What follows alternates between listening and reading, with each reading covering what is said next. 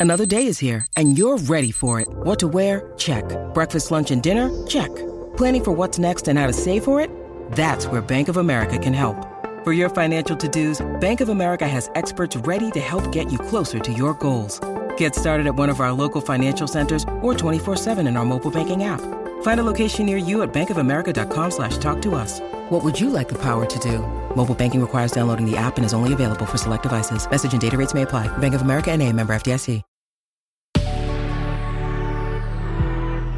Good risings. I'm Adrienne Nina, and this is Level Up Latte.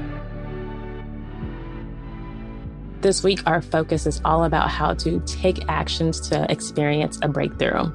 So, today we are discussing the difference between creating and consuming. And pretty much, we want to invest more time in creating rather than being consumers. When you're creating, it really challenges your brain. It's a thought process that goes behind it. You are getting into that cognitive process and you're just like figuring things out to be solution oriented. So, most times, creativity is sparked in a rise of problems that need to be resolved, right? And so, in finding a solution or a new solution that is more efficient than the ones that already exist, you are really like using your brain power for the best that you can, right? And with your resources you have around you. So when I say resources that are around you, it's like, where can you do more research for, right? Where can you, in this sense, you would be consuming, but through research, books, internet searches, talking to people who you know who might be experts in anything that's going to help you resolve the problem at hand. This goes well with the idea of getting out of your comfort zone because new ideas, new solutions, those are made outside of the box. So that the comfort zone is something we talked about earlier this week. I think it might have been what day two, so Tuesday or something, but it definitely we covered that already.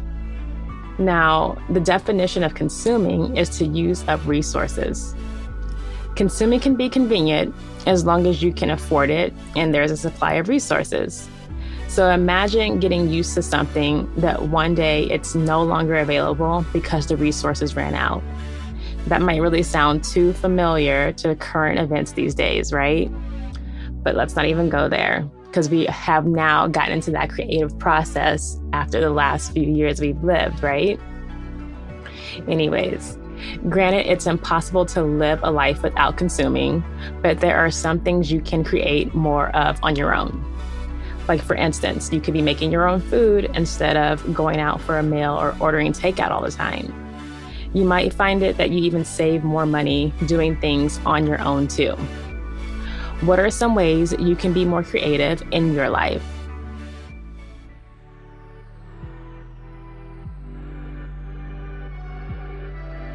Thank you so much for listening to Level Up Latte. I'm your host, Adrienne Nina, and I'll be back with you tomorrow. Bye.